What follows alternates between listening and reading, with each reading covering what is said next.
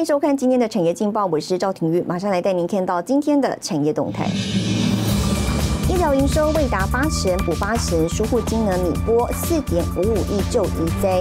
三明指出，全球晶圆厂设备支出连三年创下新高，今年涨幅来到百分之十五点五。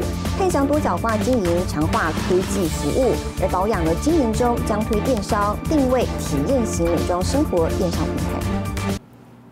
好，就带您关心台股，美国联准会预期呢，二零二三年前维持基准利率不变。美股四大指数周三全面收涨，那么台股今天开盘呢，即强弹了超过一百点。全指股红海带头冲锋，买盘全面进驻红家军，大盘呢一度强涨了一百九十点。而美国联准会预期二零二三年前将不会升息，并维持每月一千两百亿美元的购债规模，美债殖利率呢也从高点下滑。法人认为哦，台股多头趋势未变，尽管部分个股呢有获利了结卖压出现，但是仍可把握修正时机，留意持优成长趋势的个股，提供给您参考。好，接下来请看今天的财经一百秒。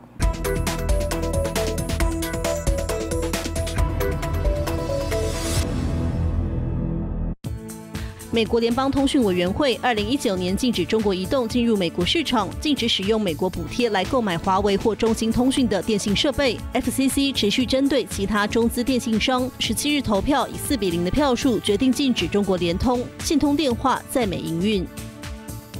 Semi 十八日公布最新一季全球晶圆厂预测报告中指出，疫情带动电子设备需求激增，全球半导体产业正往连续三年创下晶圆厂设备支出新高的罕见纪录迈进。继二零二零年增长百分之十六，今年及二零二二年预估分别有百分之十五点五和百分之十二的涨幅。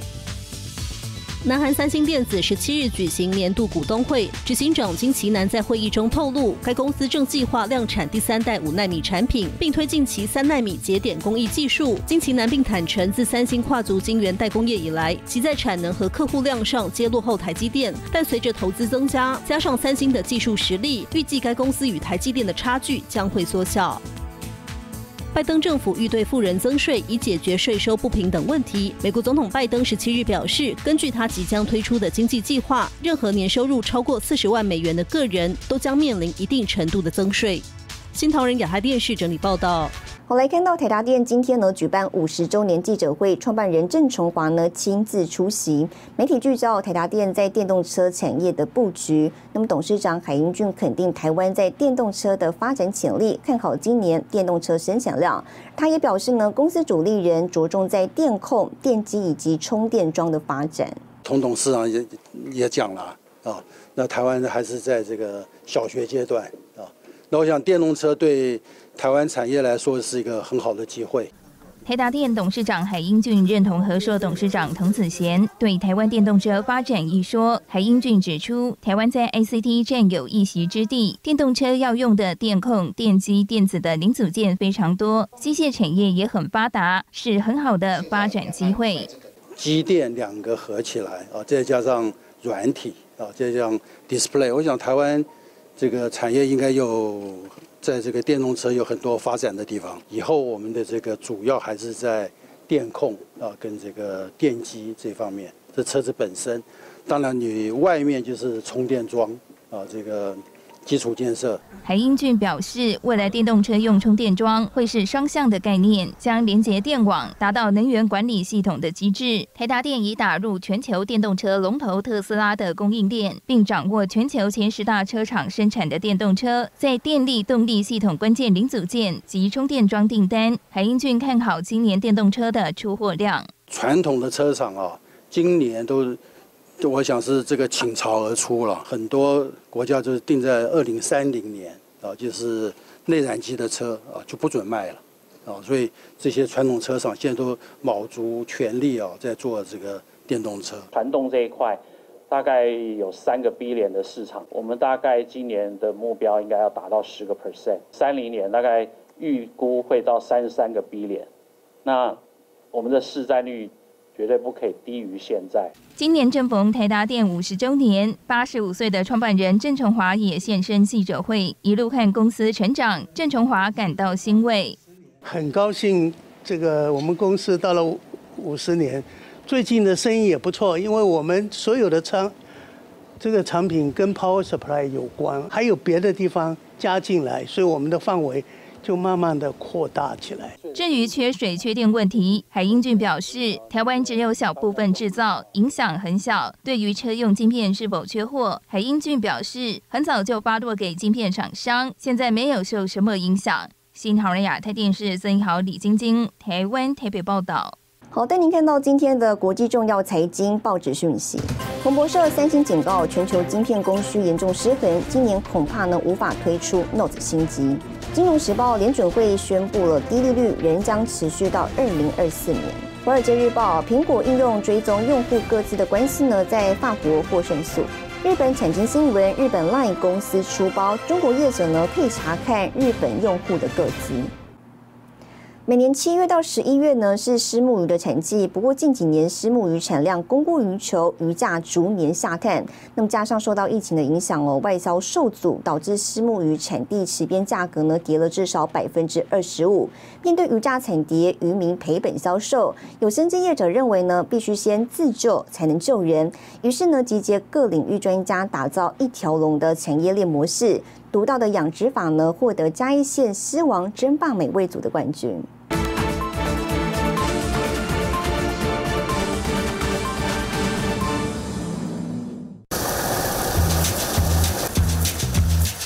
渔民忙着捕捉虱目鱼，这是每年七到十一月台湾鱼塘常见的景象。虱目鱼也是南台湾的家鱼，全台以台南市养殖面积最大，约四千九百八十公顷，产量约两万四千吨。其中北门区的池边鱼塘属于高密度养殖，每一公顷约饲养了八千条虱目鱼。今年呢，我用高密度养殖，我养到一万两千尾。为了经济效益，我用饲料，我用饲养管理来控制。要饲养出肉质鲜美的虱目鱼，其实并不容易。虱目鱼是一年一收，而且不耐寒。如果水温过低，会造成大量死亡。包括鱼塘周围的环境、吃的饲料等，每个环节都必须靠人工细心照顾与定期检查。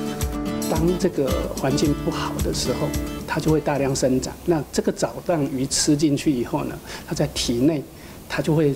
释放出这藻的特殊的味道，那这个就是土味来源的最大的一个呃问题。我们是全天候的养殖人员在那边，所以造成了我们这这波鱼啊是去年第一次参加，跟海水是一比的话，我们叫做狮王争霸，第一名是美味奖。我们是用心在养这一。台湾虱目鱼年产量五万吨，产值高达四十一亿元，内销占八成。不过近年来，邻近国家菲律宾、印尼也大量养殖，导致虱目鱼产量供过于求，鱼价逐年下探。目前台湾在鱼产养殖这块哈，呃，有点弱化啊。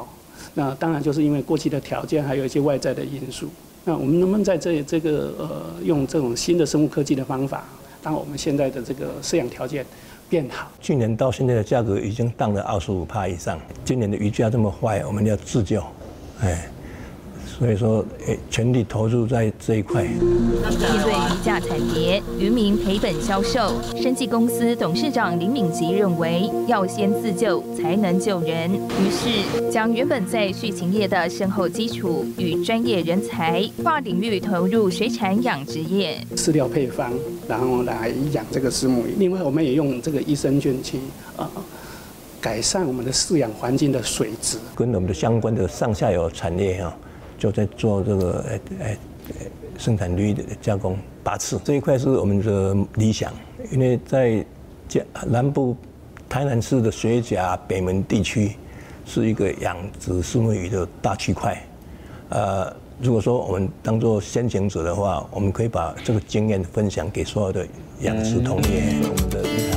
以助人的心态投入水产养殖业，不到五年时间，李敏杰团队的养殖技术获得同业关注。他也期盼走出台湾专属虱目鱼的养殖模式，进一步带动水产养殖业的竞争力。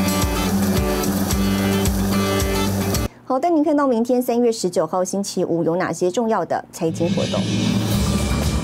公布二月 CPI，央行货币决策，俄罗斯公布央行利率决策，富时指数调整，台股权重盘后生效，金可 KY 记者会。谢谢您收看今天的产业劲报，我是赵廷玉，我们明天再见。